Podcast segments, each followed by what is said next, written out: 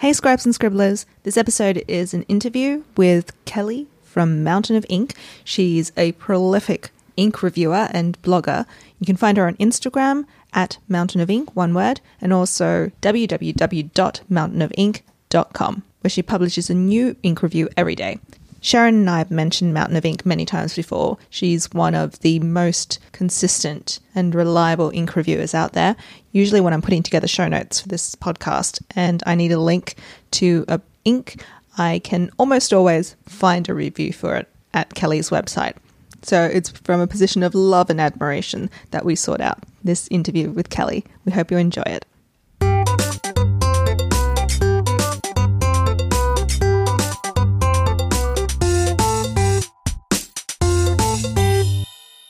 So, hello, hello, scribes and scribblers. Today we're talking about Fountain of Ink with Mountain of Ink. Kelli, hello there, Kelli. Hi, nice to be here. Good stuff. And I'm your host for today, Sharyn. Hello. Uh, we're very happy today to have uh, Kelli join us for uh, just a casual chat around um, how she became Mountain of Ink and uh, her journey so far into fountain pens and ink. Uh, so maybe I'll hand this over to you. Do you want to tell us a bit about yourself and about your pen and ink journey? Sure. I'm uh, based in the U.S. I'm a mom of three little kids, and I work in uh, web design.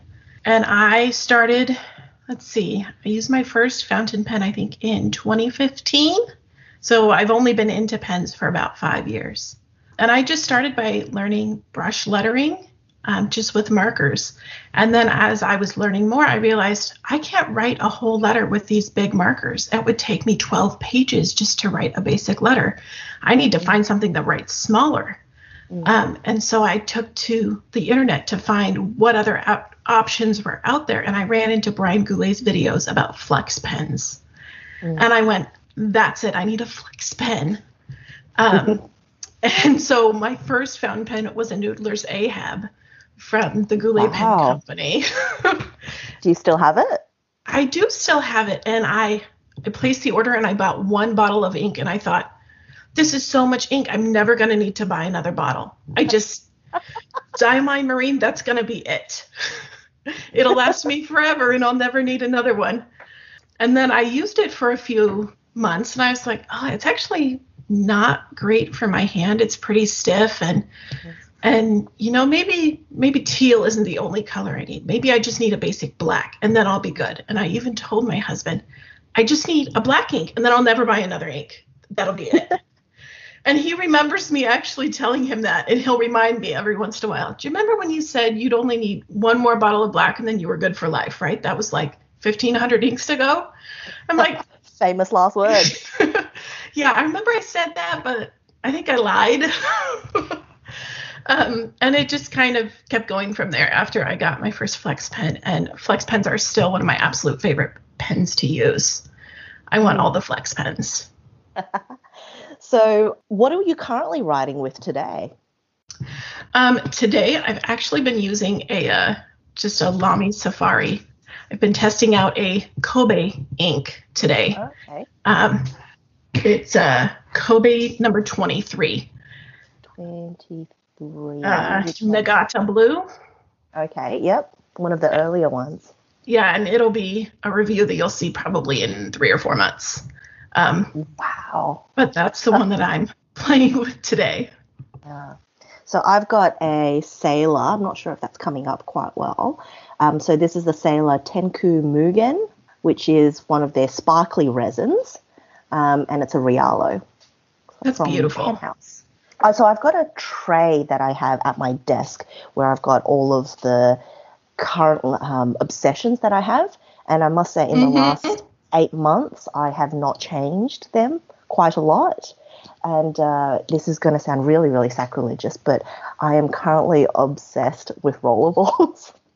no, that's what I'm using. I'm using rollerball pens. I'm using the um, Lamy Swift rollerball pen as my um, pen that I'm actually just doodling with. But um, yeah, it's been a tough couple of months. The other um, pen I have right now is the Papermate Inkjoy Gel in 0.07. is the other one I'm using today. So I'm right there with you. so you mentioned that the um, ink that you're currently testing is going to come up in three to four months. So yes. you, you know, you must be doing a lot of ink testing because you keep such a consistent upload schedule. You know, how do you manage that and how far ahead do you actually plan? Um, well, right now I'm working. Uh, today we'll publish review number 1279. And the next ink I'm testing will be review 1428. Wow. So I'm working like 150 ink reviews ahead right now. Um, and that's part of how I keep my schedule going is I have to work months out because sometimes you know if I get sick or whatever, I just don't have the energy to work on a review that day. So I have it worked out quite far in advance, mm. and then it's just less effort on the day I need to publish it. Oh wow! Do you ever get um, pen or ink fatigue? Sometimes. Sometimes I don't re- work on reviews for an ink at a, or a week at a time um, just because I'm kind of tired of it sometimes. I'm just, I feel kind of burnt out some days. And so I'm like, you know what? It's not important today. I'll just use the pen I want to use with whatever ink I feel like. And the review, we'll work on it again tomorrow and it'll be fine. Mm. I try not to make it too much of, if I make it too much into work, then I don't want to do it. And I'd like to keep going eventually to review all of the inks. And if I push myself too much into forcing doing it, I won't make it there. So at the moment, it's still uh, kind of a hobby, or is it a little bit more structured than just a hobby? Well, it started um, for a class I was taking. Um, I was okay. taking a business class, and he said, I want you to pitch me 20 different business ideas, and then I get to pick the one that you do. And okay. so I thought, you know, I'm into fountain pens right now. What if I do fountain pen reviewer kind of as a joke one? And so I had to do 20 different business plans and pitch them. And he said, mm. You know what? I'm picking fountain pens. You have two weeks to have a website up. And I said, oh, wow. Are you kidding me? um, so I was really just pushed into doing it for this class. And honestly, if I had waited until I thought I was ready, I probably would have never actually started it. I really need that needed that push to get it going. Mm. Um, and then for this class, I had to publish consistent updates, so many per week. And so I just kind of got in the habit of publishing every day or every other day for the first three months for this class. And then the class ended, and then my professor was like, You know, this could probably be your senior project too. You know that, right? Mm. And I was like, Oh, that's an option. Well, let's just do that because I'm loving doing this and I feel like I'm getting a little bit better over time. So let's just keep going. And so I graduated in August of last year. And it just kind of slowly turned into something that I really love doing and plan to keep doing for quite a while. Wow, that's um, absolutely amazing. How long was the actual class? Um, it was 14 weeks, I think. Okay, and so you had to publish consistently for the originally for the 14 weeks. Yep, you had to have I think four posts a week for every week. And was it hard getting into that habit right in the beginning? It was because I didn't have a consistent way of doing reviews yet. I was still kind of finding what's the best way to photograph this, and I'm really not great with a camera yet. And just, oh, what's the best way to show sheen on a page? I don't know what the best lighting is for that. So at first it was really hard just because I really had no idea what I was doing. Mm. And just figuring out all of the little things took a lot of time. And was at this the point that you decided on your Hobbit passage? um, kind of. For a while, I was just doing random quotes that I found on Pinterest or whatever. And then I was like, you know what? I don't like hunting for all of these random quotes. I don't feel like there's enough of them.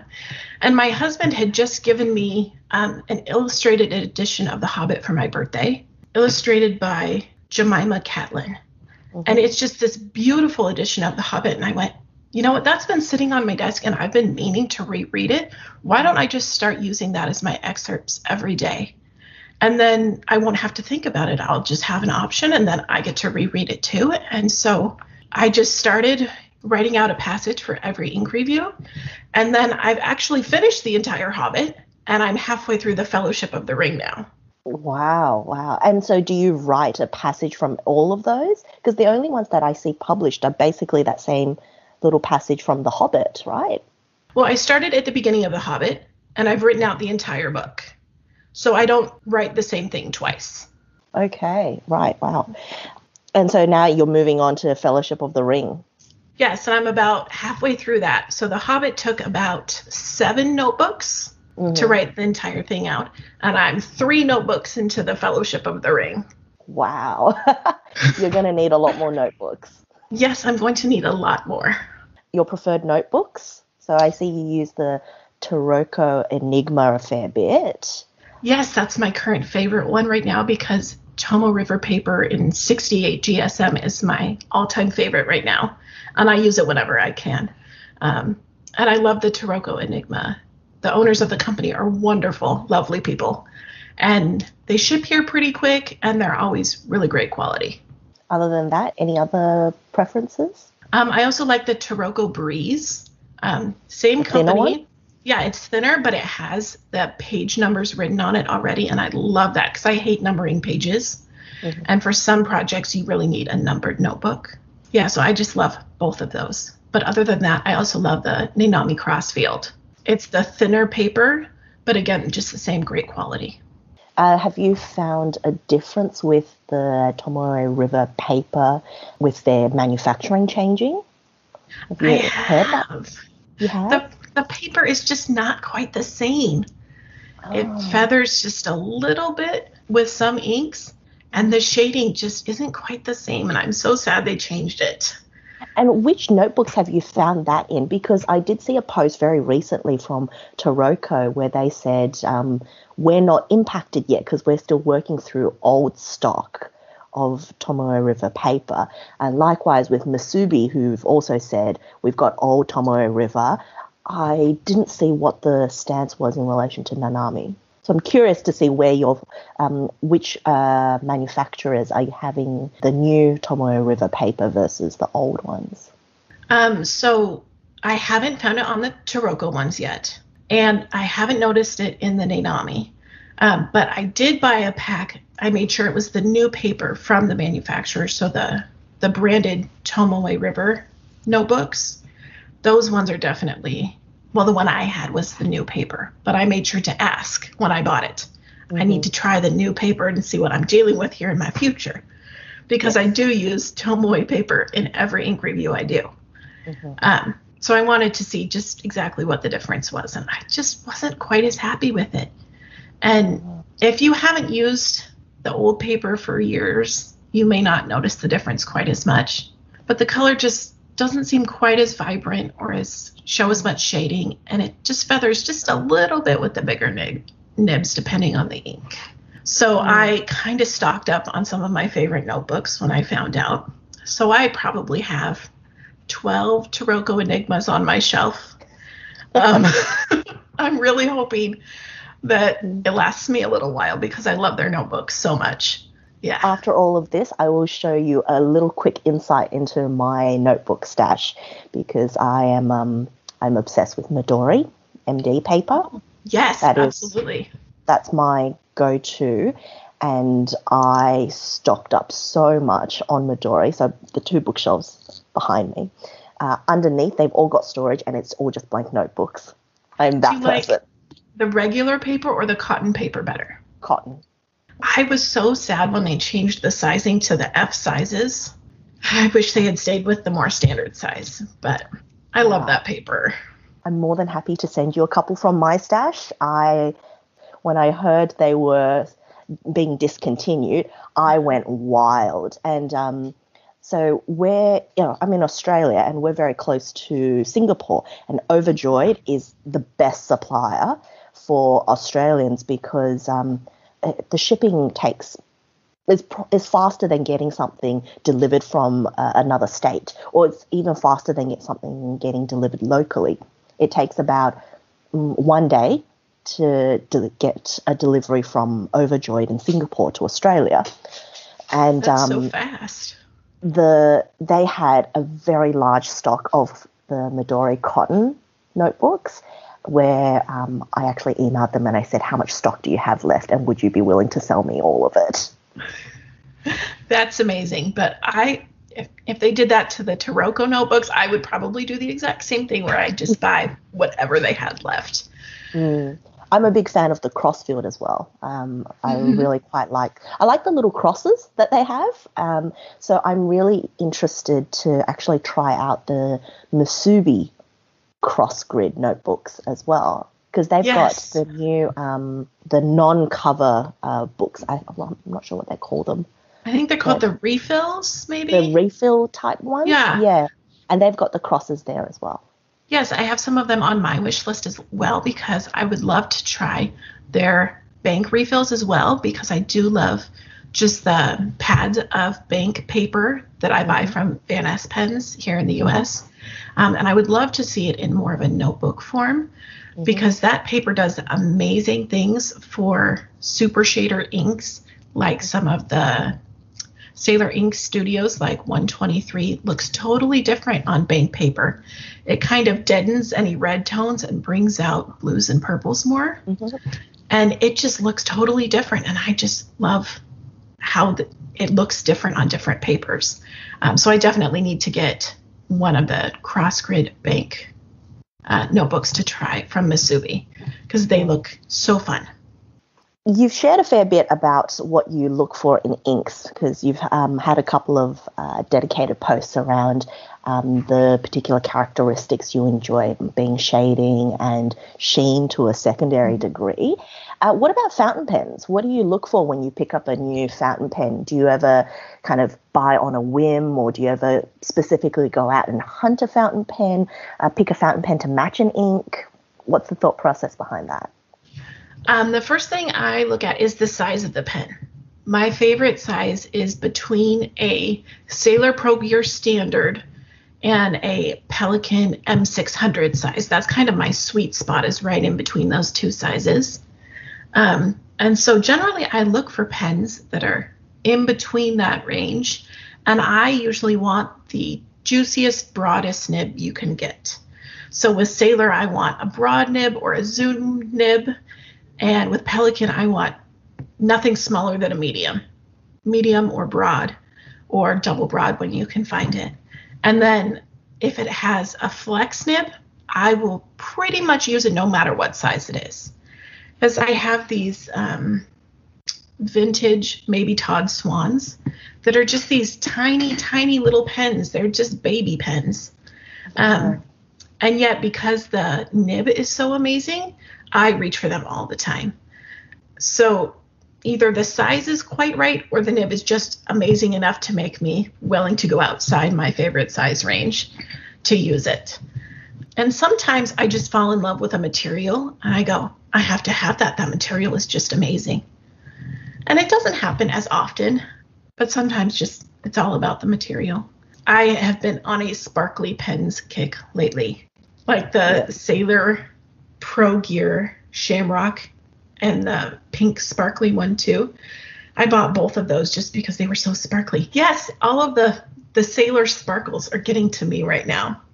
Uh, this is one of the Sailor Precious Aquamarine, I think, which is uh, I don't know if that's coming up on camera, but it's actually a sparkly blue Realo. That's beautiful. I love the sky blue color. Yeah. And it's actually got rose gold trim on it as well. Yes, that's perfect. I like the rose gold trim that Sailor has been doing lately. Like they just, I saw on Reddit, they have a picture of the next round of Shikiori Pro Gears that's coming out, and they all look like they have that rose rose gold trim with the 21 karat nibs. And I kind of covered my eyes real quick because I want all of them, and there's like four of them. so my main gripe with Sailor, and listeners will know that I am absolutely obsessed with Sailor, and I went out of my way to collect many a Sailor. but um, my real gripe with the rose gold is that the nibs don't match the trim. So oh, the rose gold it. nibs don't match the trim, and I'm so the um, gold on the actual nib is probably a little bit more yellow and it's a bit darker than the rose gold trim. The rose gold trim's very pink It's very, very pink. Mhm. But the actual nib itself is um, more yellow. And it's really prominent with the. They did a white with rose gold trim and a 21 Mhm. carat nib. That nib is basically yellow, but the Oh, darn trim's all it. So I've that really my- bugs me. I've had my eye on that pen for a while because that is a gorgeous pen. The white with the rose gold trim is a really classic pen. And I love the Sailor Pro Gear nibs with the 21 karat. Yep. It's just a beautiful pen, but that makes me so sad about the nib. Yeah, it, I would highly recommend that you actually see it in person before committing to it because I bought one. I bought one and I let it go pretty quickly because just the difference in the coloring of the nibs really got to me. Um, and in some of the special editions that you get from um, the uh, boutique stores in Japan, the Sailor im, uh, laser etched nibs, so not the stamped ones, the normal stamped ones, the laser etched nibs, the coloring tends to be a little bit better. So that's probably my little top tip around rose gold trim. That's interesting. I need to see some in person now because uh, I am. I was very hesitant to try Sailor at first because I was so in love with Pelikan. I love the Pelikan M600. The size and the nib is beautiful. And I have been hunting slowly, getting all of the different finishes in the M600 line. Um, and then I tried a Sailor and I went, okay, the slim size is a bit small for me. Maybe I need to try the regular size. And then I tried one and then I went, I'm going to need one of these in every color and a broader zoom nib, please. and so, like, I fell in love with the Kure Azur from the cocktail series that came out for this year. Oh yes, It's the blue one. Blue right? with kind of the Yes. green ends, but then it only came to the US in a medium fine and medium nib. And I went, oh, if that had a broad nib, I would have insta bought that. But I ended up not buying one because it didn't have the nib I wanted. It's fine. Buy the buy the um, pen with like a medium or medium fine nib. Go on whatever your preferred site is, and actually just get a regular sailor with the zoom or broad nib, and you can swap the nibs around. I should just do that because that color was beautiful. It's Yeah. such a summery color, and it, it- it's not super sparkly, but it does have just a little bit to it. And so I went, that's it's a beautiful pen, and I do love the Yeah. size. So I had um, insight or intel um, at one point that the Naginata Togi nibs were being discontinued in the regular um, sailor production. Um, or they were cutting back on the number of nibs they were being produced. So I went on an absolute buying spree, and all I bought were black and gold or black and rhodium sailor. What were they? They were the profits with the Mhm. Naginata Togi nibs. I probably bought about 10 of them in one go and I just started swapping the nibs out. I swapped Naginata Togi nibs onto pretty much all of my special edition sailors and then I ended up reselling all of the black and regular trim um, sailors because I just wanted them for the nib. I didn't actually care what the body looked like. Yeah, so I have now a fair few Naginata Togi nibs stashed away purely because I went a little bit Naginata crazy. That's such a great idea, though. Don't you hate it when they discontinue your favorite things? Like, then you just have to. I kind of go crazy when they discontinue things that I've fallen in love with. Um, What did what did you stock up on? Well, when I found out they weren't going to make the Nanami Crossfield again for a while, they kind of let it lapse in production for a year or two. I went a little crazy and bought quite a few of those. Um, and I was very glad I did it because I use a lot of that paper just in testing inks for reviews. Mm. Um, and so I used them up rather quickly, and I wish I had bought 10 times what I did. But when limited edition inks come out, and I try it and I'm like, oh my gosh, I'm in love. I wish I would have bought 10 bottles of this.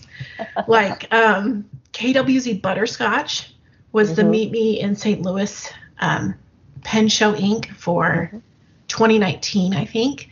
And that ink, I tried it and I just fell in love and I managed to get my hand on one bottle.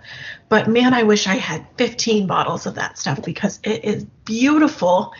And every time well, like once a month, I'll get an email saying, Where can I find this ink? And I'll say, I wish I could tell you, but they don't. it was a limited edition and you mm. can't find it anywhere. But maybe someday they'll release it in the regular line. But it's just yeah. so sad when they get rid of my favorite things. Uh, you mentioned earlier that you were on a quest to hunt down all of the M600s. Um, yes. How far back are you going, and are you including the like the M620s, though? So the City series. I haven't gotten that far. Right now, I've been trying to make sure that I'm getting all of the um, the limited editions for each year, and then I'm slowly going ones? back. So I have the turquoise and the violet from the white series, as well as the white transparent. Um, yeah which is probably one of my favorites just because no matter what ink I put it in, it always matches. Me too. And, and that one copped a lot of flack online in that really a lot did. of people didn't like it. Yeah, and then people said, well, it's going to stain it. And I said, guys, I've put every ink you can think mm. of in this pen, and they have all washed out. I mean, one red ink took one cycle through the ultrasonic to get it clean, but it came right out. I've had no problems with staining. So when I saw last week that they're coming out with the 405 version, I said, "Oh, I'm going to have to buy that one too just because I love the finish so much." but yeah, so I have the white transparent and the violet and the turquoise. I'm still hunting for the pink. I found it last year at the San Francisco Pen Show. Mm-hmm but the seller wanted $1,200 for it. And I kind of wanted to squeal. And I just said, You want how much for that pen? Like, yes, this is on my absolute wish list, but I'm not willing to pay, you know, three, four times what it was available for. Um, but the pink came out right when I was getting into fountain pens. And I had said, There's no way I'll ever pay that much for a pen.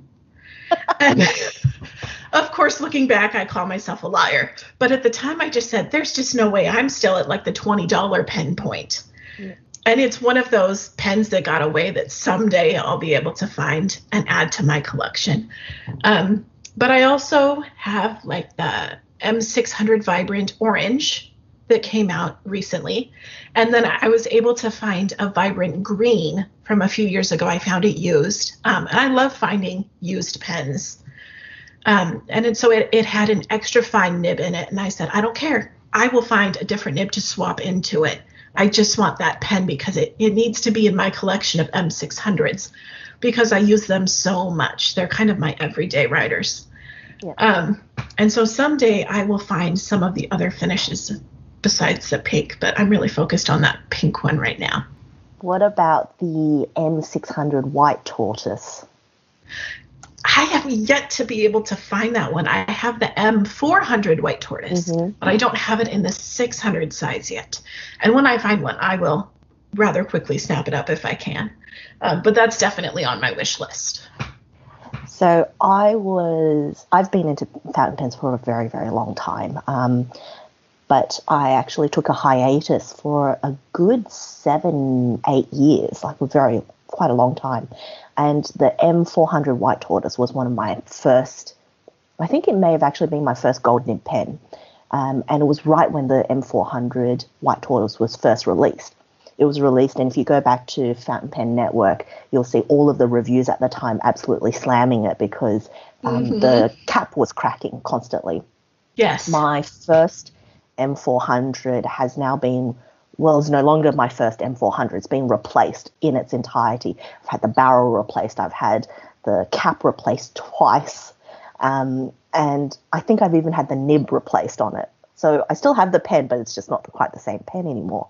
It was the wow. first pen I just completely fell in love with. And after I came back from hiatus, which was about 2015 as well, actually, I um, found out that they had just done or maybe not just, but they'd done a special edition run of the M600 in the tortoise material. And I went absolutely nuts. And I was like, I have to have this pen. This pen has so much sentimental meaning to me. And it is my dream pen, it's my grail pen. And I went on this hunt. Um, and at the time, I paid a whopping 580 USD wow. for one of those And at the, uh, at the time, I was just like, oh, that's a lot of money to spend on Uh-huh. a Pelikan M600, right? But I, you know, bit the bullet. I bought it, and I've never looked back since. So it was uh, new in box still. It was new in box. It had never been used, um, and it was the first pen purchase I made after I got out of hiatus. And I was, and now I'm so glad that I did bite the bullet on it because it's near impossible to find now. Yes, absolutely. Um, it was probably my fourth gold nib or so, the M400 white tortoise. And I had just gotten it and I was so proud of it. And I took it to our lo- local pen club in Seattle. And Matt Armstrong from the Pen Habit, he picked it up and said, Kelli, what are you doing with the ugly Caesar's Palace pen? And I said, Are you kidding me? I just bought that pen and I love it so much. And he said, Kelli, this is ugly. What are you doing? Caesar's Palace pen? yes, there's this Caesar's Palace Hotel in Las Vegas. And it's all kind of goldish and greenish. And he said, This is the ugly pen. What are you doing? And I said, I love the nib and it's white and it's gold. And I just, it kind of has my heart a little bit. Um, and yeah, he insulted one, one of my pens. And I was like, Matt, I don't think we can be friends anymore. I think we need to take a break here for a minute. I do have the pink M600. I had two of them. Uh, I have a bad habit where I buy backups of all my favorite things, and I bought two of the pink M600s. And one must have been about two years ago. There was uh, someone from uh, one of the fountain pen groups messaged me constantly for about a good two months. Every week I got a consistent message saying, sell me this pen, sell me this pen, sell me this pen. And I'm one of those people, if you hassle enough, I'll cave in eventually. I'm not very good at saying no. And after about, yeah, probably a month or two of consistent messaging and consistent like nagging, I just said, okay, fine, take it, take it. Um, yeah, but I did, I did have two of them. There are quite a few Oh. of them floating around in the Sydney uh, pen group. Oh, wow. Um, Maybe I need to get on there because someday I will find that pen. But I absolutely understand buying a backup of your favorite pen. I have my M605 white transparent, and one day it had rolled off my desk behind my desk. And I went, Where is my favorite pen? And it was missing for about two weeks until my toddler reached back behind the desk and pulled it out. And I went, oh my gosh, I was almost going to buy a second one of those because I loved it so much. And then I thought maybe I should buy a second one anyway, just just in case because I love this pen so much. Mm. And if I found it used for a good price, I might actually buy a second one just because I love it that much. But I'm definitely going to have to get the M400 size as well, just so they can match together. Since you like that size of pen, have you ever tried the Aurora Optima? I haven't. I have had one on my wish list for quite a while, um, but I have yet to try an Aurora in person.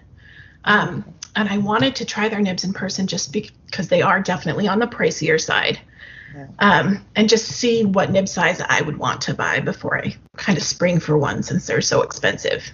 So the sizing of that, if um, you like the Pro Gear standard plus the M600, it is basically that size. The nibs are, I would say, actually in between the Pro Gear and the M600. So it's got a Okay. bit of tooth to them, but um, some they're smoother than the Sailor nibs. Okay. And they also do a flex nib, which isn't that great. Oh, sad. You say flex It's- nib it's not- and I get all excited. it's not that flexy. It's not that flexy. It's a soft.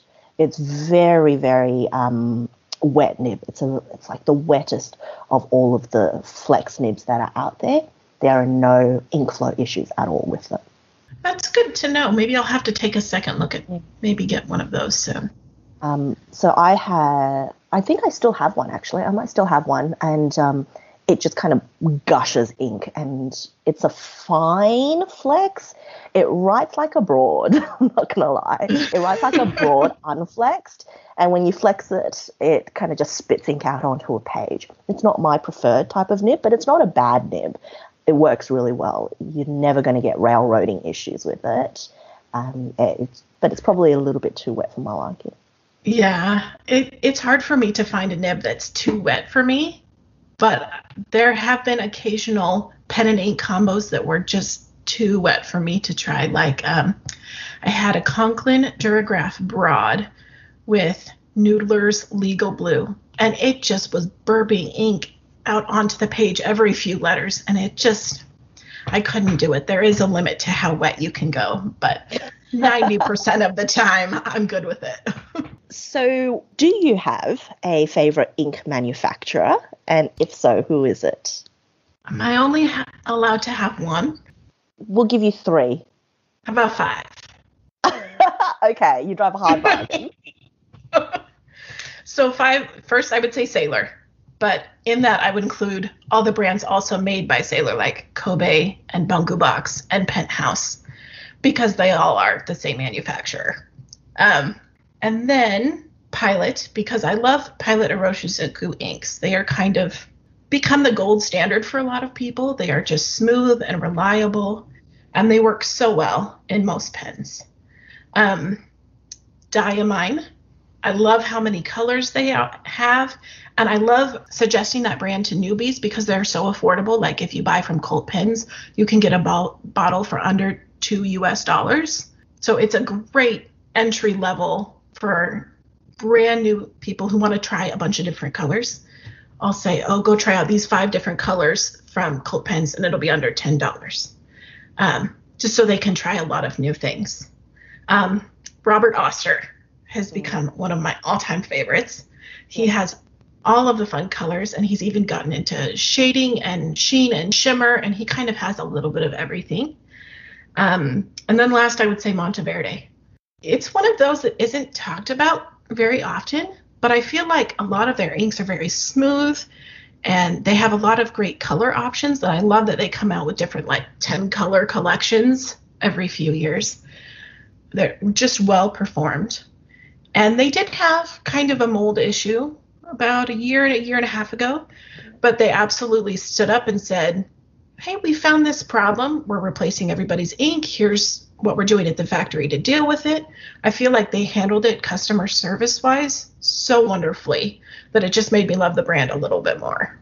So, out of all the ones that you've picked, aside from the Pilot Iroshizuku, all of these uh, four other brands are very well known for their very, very large ranges of inks. Is that what you look for in uh, an ink manufacturer, or do you look more for like consistency? Um, because some think- of these uh, these manufacturers have had some real bombs. Like there are some colors in these ranges which I look at and I just go, why? yes. Why? Um, some of them I look for like Sailor and Monteverde because they tend to be very smooth, wet inks. Mm-hmm. Um, and from color to color, they have kind of a consistent flow to most of them. It's rare that I try a Sailor ink and go, oh, that's really dry. That doesn't happen very often at all. Um, and then Robert Oster and Diamine, I would say, are more kind of average flowers. They do have the occasional dry one. I, I don't know. I love the color options, but I also love that they're available pretty much in every country. If you go to Australia or the US, you can find kind of all of these brands usually widely available. Um, yeah because there are some specific brands like Ink Institute that I've been playing with lately. Those can be really hard to find in a lot of countries. That's why I love places like Shigure Inks for bringing in inks that I would never have been able to try because it's just not a common US brand. And Vanness is well known for that as well, bringing in a lot of new ink options that I can't get anywhere else. So, of your top five, I'd only share two, which is the Sailor and the Pilot. Pilot's my gold standard. I collected Iroshizuku when they were releasing them every single season. So I, am not sure if a lot of people know this, but Iroshizuku was initially released by seasons. So they released eight, uh, no, sorry, six colors because it's 24 inks. They released six colors, one per season. And the first release that they did was just all blue inks It was all blue. And it was so bizarre at the time because no other ink manufacturer or no other brand had done an entire collection with just one color. And it was various shades of blue. Um, it was such a hot commodity at that point where you had to pre-order like months in advance. And the craziest thing I had done because I was so desperate to get Pilot Iroshizuku was the only place I could find it took PayPal, but only took PayPal. Uh, they didn't take PayPal credit cards, so you had to have a PayPal balance. So I went on FPN and I sold a Pelikan M800 for like less than 200 USD because I needed enough money in my PayPal balance to pre-order and pay for Pilot Iroshizuku inks. That's so interesting. I had no idea about that. Like I knew that Sailor has done like the four seasons and like two spring inks, two summer inks, two fall and winter. And I knew that they've done that like three separate times, but I didn't know that a pilot had done that. That's so yeah. interesting. Um, that's before my time of getting into pens. And like you said, it was new for them to do a collection of blue inks, but Mont Blanc did a collection of two yes. of all blue inks last year, and everybody was like, seriously, all blue inks? Like you couldn't come up with a better combination than that. yeah, Pilot had done it 12 years ago. 10? Uh, 10 or 11 years ago, I think. They came out in 2008, the first round of Iroshizuku. So they did the blues, which I think was the spring edition. And then I remember very vividly the time when they came out with um, Yuyake, Momiji, um, what was the other one? Tsukushi, all of the like the pinks and the browns. Mm-hmm. Um, that was the fall season. well, and those that. inks are perfect for fall. Yeah. Like Yuyake, it's just beautiful in the fall time. And a lot of other ink companies have kind of picked up on the seasonal aspect. Like Ferris Wheel Press has now started doing yes. one collection per season. Like they have a spring for 2020, and it's very pale, unsaturated pastel colors like cream of Earl Grey and little Robinia. Um, they're so light, which perfect for the springtime. And then they came out with the summer, and now I think they're working on a fall one. So I feel like that seasonal thing is kind of picking up, um, which is what I love to do with my ink palettes, as I love to do based on the seasons. Um, but I love that companies are kind of picking up on that, that we do change with the seasons and look for different colors. How do you pick the images for your ink palettes? because I think your ink palettes are all stem from a particular image that you share. And yes. um, yeah, how do you pick those images? Uh, sometimes I will just find one on the internet that I love and I will contact the creator and say, you know, can I buy this image? And sometimes I just take the photo myself. Um, so it's kind of been a mix of both, but it's just something that I, for some reason, fall in love with the picture and then just say, you know what, that would be a fabulous ink palette. Let's pull out some of the tones from it and match some inks. And I feel like it's become more popular in the last year to do that, to make more ink palettes, because I've seen it more on Instagram um, with different users. Um, I, I don't know, I just think it's something fun and it's a way to keep ink interesting and reach for inks that you've kind of forgotten about. Because mm. sometimes I'll kind of forget an ink is in my ink cabinet until I do an ink palette. And then I went, oh my gosh, I love that ink and I haven't used it in quite a while. I absolutely need to try that again. And it would be perfect for this one. Speaking of your ink cabinet, how do you store all of the inks? And do you, what's the split between sample sizes and actual bottles that you have? Oh boy. Um, I probably, um, well, there are over 1,800 inks in my house right now it's a lot. It's it's pretty bad. um, and my husband doesn't even comment anymore. He just okay, sure. he just all right. Um, but I have them in the IKEA Alex nine drawers. I have two of them next to each other, and then I tend to do one one or two drawers per brand, depending on how many I have of that brand. Um, but I probably have, I don't know, it's like 500 bottles and probably 1,300 samples. So it, it is a lot more on the sample side than on the bottle size, um, which is good because I probably could fill three bathtubs worth of ink and probably have a, a little bit left over. so I have about probably just under 300 bottles, maybe about 300 bottles of ink. And I did the maths on it at one point, and I think it would take me like a couple of hundred years to finish all the ink at the rate that I use them because I use fine or extra fine nibs only. Oh wow, that would take you a long time. I go through about two bottles of ink a year consistently. So I go through a bottle of Aurora Black and usually a blue ink every single year. But I'm so Everything. proud of you for actually using a full bottle because I, that's never happened to me. I have yet to use a full bottle of one ink because I'm changing my ink so often. So that's fabulous that you actually make it to the bottom of one. so now when you get a new ink, do you usually pick up a sample and then decide to get a bottle or how, how do you how do you make that choice?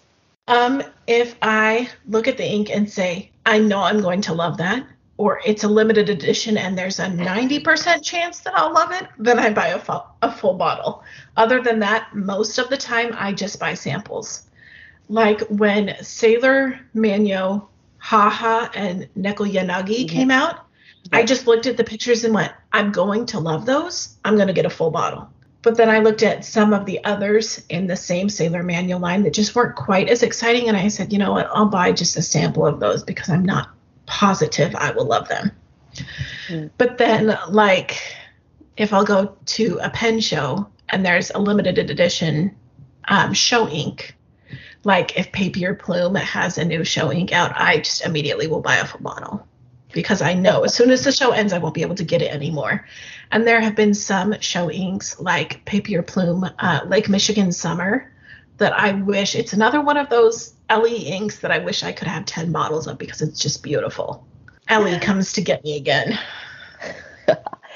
I I chased LE sailors for a while and I chased them to the point where I was flying over to Japan for long weekends uh, we have long weekends uh, as public holidays here quite a lot. Most of our public holidays are attached onto a weekend, and we're close enough that we can fly over on, say, a Thursday night and be back into work mid morning on a Monday. So I was doing that to chase certain Sailor inks. There was one where the new Ginza 6 Tsutaya bookstore when that Tsutaya bookstore first opened, I saw on Facebook that they were releasing 300 of three different color inks. Just it. That was it. And I booked myself a ticket and I flew over. And I went and got myself some ink. That's amazing, though. Things, amongst other things, but um, I felt like I needed a break anyway. But I just so happened to have caught that exact launch. That's amazing. I've been tempted sometimes when I go, oh, they're doing one of the ink studio mixing events. Like that's on my bucket list to make it to one of those ink mixing events just so I can get my own custom ink made. I have no idea what color it would be because I have so many beautiful colors already in my ink cabinet, but someday I will make it. Absolutely. um, with having seen so many different types of inks, what do you think are your top ink predictions for 2021? Because 2020 is a write off. yes, 2020 doesn't count anymore. Mm. Um, I really think we're going to see a lot more of the, some people call them chromo shaders, some people call them dual shaders, where like Sailor Ink Studio 123, it's a gray ink that shades to purple and green. I think we're going to see a lot more of that because kind of like some of the other ink trends we've seen, one company did it and then all of a sudden we're seeing it from two and three other companies. And I think more people are going to pick up on that. And the pastel inks have become a lot more popular lately as well um, just the real pale unsaturated because those are the colors that seem to do the multi shading the best. So even if we don't see a lot of other shaders, I think pastel inks are going to have kind of another day for a while. Um, but there have been definite trends. First, we had the shimmer, and everybody got the shimmer. And then the monster sheen, um, started by Organic Studio, and then everybody kind of had to pick it up. Diamine has theirs, and KWZ has theirs now, and I, I think shading's going to be the one we're kind of in right now. Um, and eventually, I think we'll circle back around to just kind of some standard inks that don't shade or sheen, but are more office appropriate. I think just really good, consistent inks. Because there are so many inks that change based on paper. Like, I always thought Waterman was the most basic ink out there until I put it on Tomoe River and things like Serenity Blue will still sheen, but nobody ever knew that until Tomoe River paper came out, and then all of a sudden, oh, this really old ink has actually some pretty amazing properties if you just change the paper. Um, so I think eventually we'll kind of circle back around to more just consistent colors again. But I think shading is going to be a thing for quite a while, which is great because shading is my favorite. so Waterman Tender Purple has got the most amazing green sheen. It is beautiful. Yeah. And it it kind of reminds me of um, Cross Violet as well. Yes. Where it's kind of that similar purple with a little bit greenish gold, which people are always looking for that ink because it's kind of a passable substitute for Lamy Dark Lilac, um, which people are always asking about. That is like the one ink that a lot of people missed out on it. Everybody regrets not buying it at the time. One of our fellow uh, pod co-hosts, occasional guest, co- occasional co-host, uh, Brian, managed to source uh, Lamy Dark Violet from some unknown little pen shop in Indonesia, I think it was, and he bought about, I would say, a good 10, 20 bottles of it that they had stashed. Wow, that is crazy lucky that he found some. Yeah, and it was really interesting here because the year after Dark Lilac, they had Petrol. Mm-hmm. And I saw there was a real big juxtaposition because in the US, everyone was going wild over petrol and no one could get it in Australia, we had excess petrol. They were selling petrol at half price because it would not sell. And we just didn't like it that much. And the whole time, I was like, what why is why are the tastes so different? Mm-hmm. In Australia, you were getting you were getting free bottle of petrol if you bought a safari at one point. Wow. They were just they were kind of like almost giving it away because I bought two bottles of petrol at I think it was like seven dollars a bottle. Um, which is, you know, a lot cheaper than what Lamy is normally in Australia. Normally it's about 20, 20 Australian dollars. But yeah, it was so different. I think maybe the demand was uh, higher in the US and the supply was low, something like that. I, I don't know. yeah, that's crazy. I got into pens right as Lamy Dark Lilac was being phased out. So I managed to get a rollerball pen and then a friend sent me a sample of the ink because I couldn't find it by the time I was interested in it. So I just have a sample, and then a, a different friend sent me a box of cartridges. So I have just a tiny bit of Lamy Dark Lilac, and I wish I had a full bottle, and maybe someday I'll find one. But there are some inks that have been super hard to find like that that I end up hating. Like um, uh, Parker. Parker Penman. Parker Penman was so famous for some of their inks. And then I tried them and I'm like, guys, I'm so sorry. I don't like it. Me neither. Hated um, them. Yeah, they're they're sapphire blue. Mm-hmm was so popular and I reviewed it and I'm like, guys, this ink is terrible. Why is this so popular? I like and a bottle will go for up to five hundred dollars in the US on eBay. And I went, guys, have you actually tried this ink? Because it's terrible. Like mm-hmm. and I that was like one of my number one unpopular opinions that I put out there. Um was just that everybody loves this ink and I absolutely hated it. I also think that a lot of the bottles of uh, Penman, uh, probably not so much sapphire, but definitely the red, uh, the what do they call it? Is it the mocha, the brown and the red that they had, the ruby? Yeah, I have a bottle of ruby. They've actually changed with time because obviously these inks came out in the early 90s. I think mm-hmm. it was early 90s.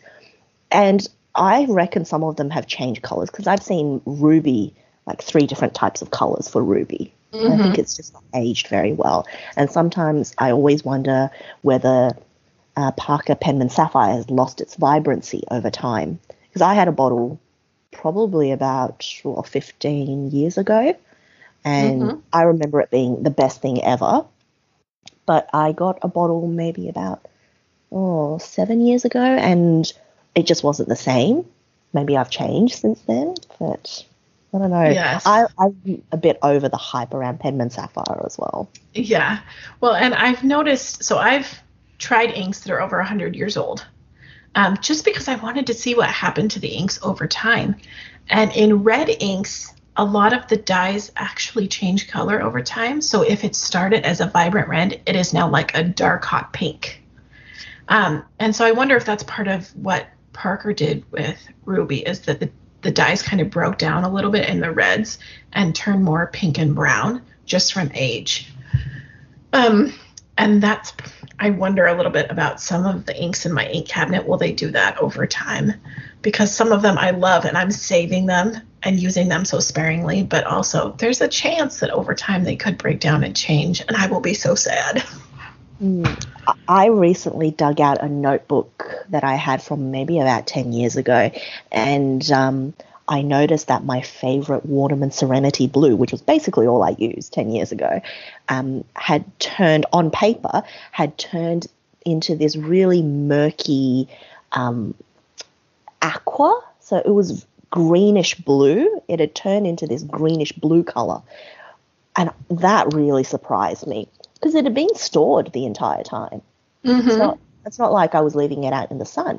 It had been in storage, but when I reopened the notebook, it was no longer blue. It was basically green. Right. And there are some inks that do change on paper like that. Like I've done swabs a few years ago, and I, if I go back and look at some of my swabs now, I go, wait a second, I'm going to check my review because I know it wasn't that color two years ago when I did it.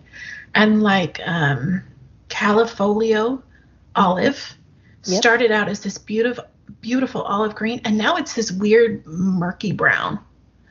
And Krishna Peacock started out this beautiful aqua color, and now it's kind of just a flat and sad blue. So some inks, even on paper, do kind of break down over time and change their colors, and it makes me so sad to see it. And I always wonder, should I go back and edit my review? But then I think I would never get any of them any new ones made if I started going back and changing all of my old ones. I would never get new ones done because I'd always be wanting to change and update things. Um, I mean, that'd be a pretty cool like feature. Not necessarily cha- um, doing updating every single review, but say you know three years on, what were the biggest surprises in terms of how inks have aged?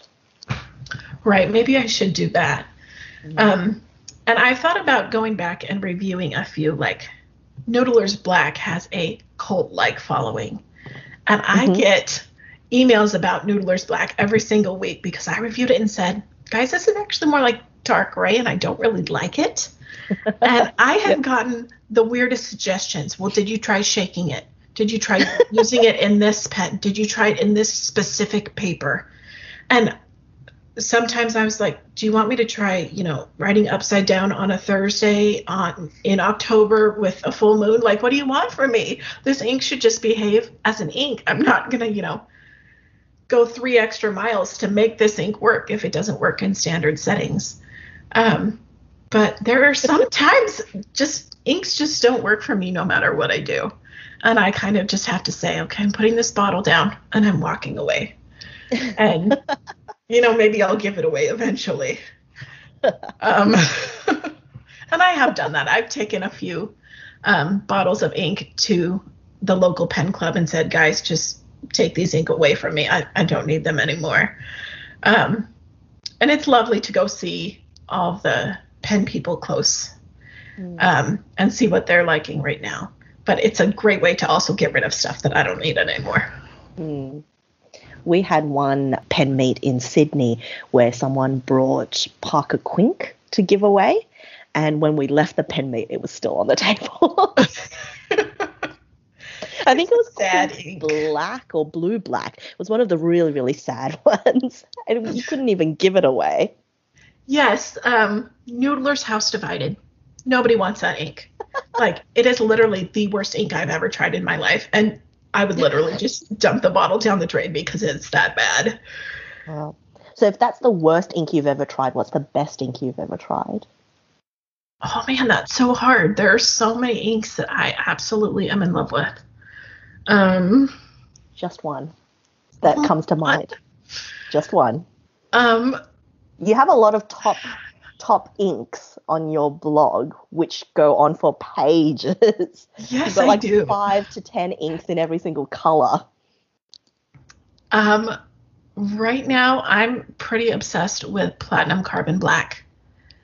It is just a great standard black that works on all of the papers and it flows really nicely and it's pigmented, so it's pretty water resistant. And I just find myself reaching for that ink just as a great standard everyday black.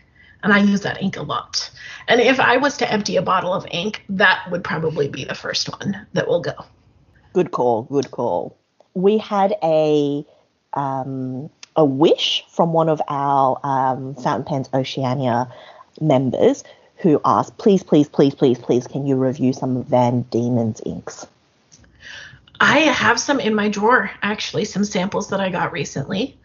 Um, and so that will be coming, I mean, in a few months because I am working a few months out right now. Um, but it will be happening probably in the next six months or so. But I have oh, probably 14 to 20 samples that I'm working on of Van Dieman's. Um, it's a pretty new brand to me, but I am working on that, yeah. Good stuff. And so, with pretty much all of our episodes, we like to put in a not necessarily a stationary fountain pen or ink recommendation. Do you have anything that you're currently uh, loving that's non uh, stationery related that you can recommend for our listeners? Um, I love to cook. And so I try a lot of different cookbooks. And right now I'm loving the Half Half Baked Harvest cookbook cookbook by Tieghan Gerard. She does all of her own photography as well as coming up with all of the recipes herself. And every single recipe I have tried from this book is not only beautiful photography, but it tastes amazing. Um, so I would absolutely recommend that cookbook to anyone to try the especially the pizza and the pasta recipes have been fabulous. And what about a stationery um, related recommendation? Do you have any? Um, I have been really surprised by the Esterbrook Esty recently. Mm-hmm. Um, I bought it in the lilac and then it came out in the maraschino cherry red. And I actually love both of them. They're kind of a little outside my preferred shape since I usually like flat top pens more than more cigar shaped pens. Um, so it wasn't quite what I thought it would be. And then I tried it in person and went, oh, this is actually pretty amazing. And then they tuned in it beautifully. So that would be one that I would recommend that everybody at least try once is the Esterbrook Esty. So I recently picked up another Midori MD. They've come out with a 365 day dot grid notebook, which I am all over. So it's like that, double the size of their normal notebooks. And they've got the perforated edges on the side so that you can actually pull the edge off every time you've finished a page. So it's easy to go to your latest page. You don't need a bookmark. That sounds amazing. I should absolutely get one of those to try. Yeah, so that's my recent obsession. Um, I've picked up two of them, and I reckon I'm probably about a third of the way through one of them. That sounds amazing. Well, thank you so much for joining us, and thank you so much for your time and all of your insight. It's been fantastic. I've loved having this chat. Thank you so much for having me. This has been great. Past and future episodes of this podcast can be found at thenibsection.com and wherever you listen to podcasts. Hop onto iTunes, rate us, review us, recommend us to your friends. Want to share your thoughts, suggestions, feedback? We'd love to hear from you. Email us at thenibsection at gmail.com. You can also comment at us on the Nib Section Facebook page or at the Nib Section on Twitter and Instagram. The Nib Section is the official podcast of Fountain Pens Oceania. Our producer this episode was Sharyn Zha. Recording and editing was done by Sharyn Zha and Diana Dye. Special guest was Kelli from Mountain of Ink. Our music was composed by Michael Pierce. Our logo was designed by Will H. Smith, The artwork by Melissa Graf. Thanks for listening.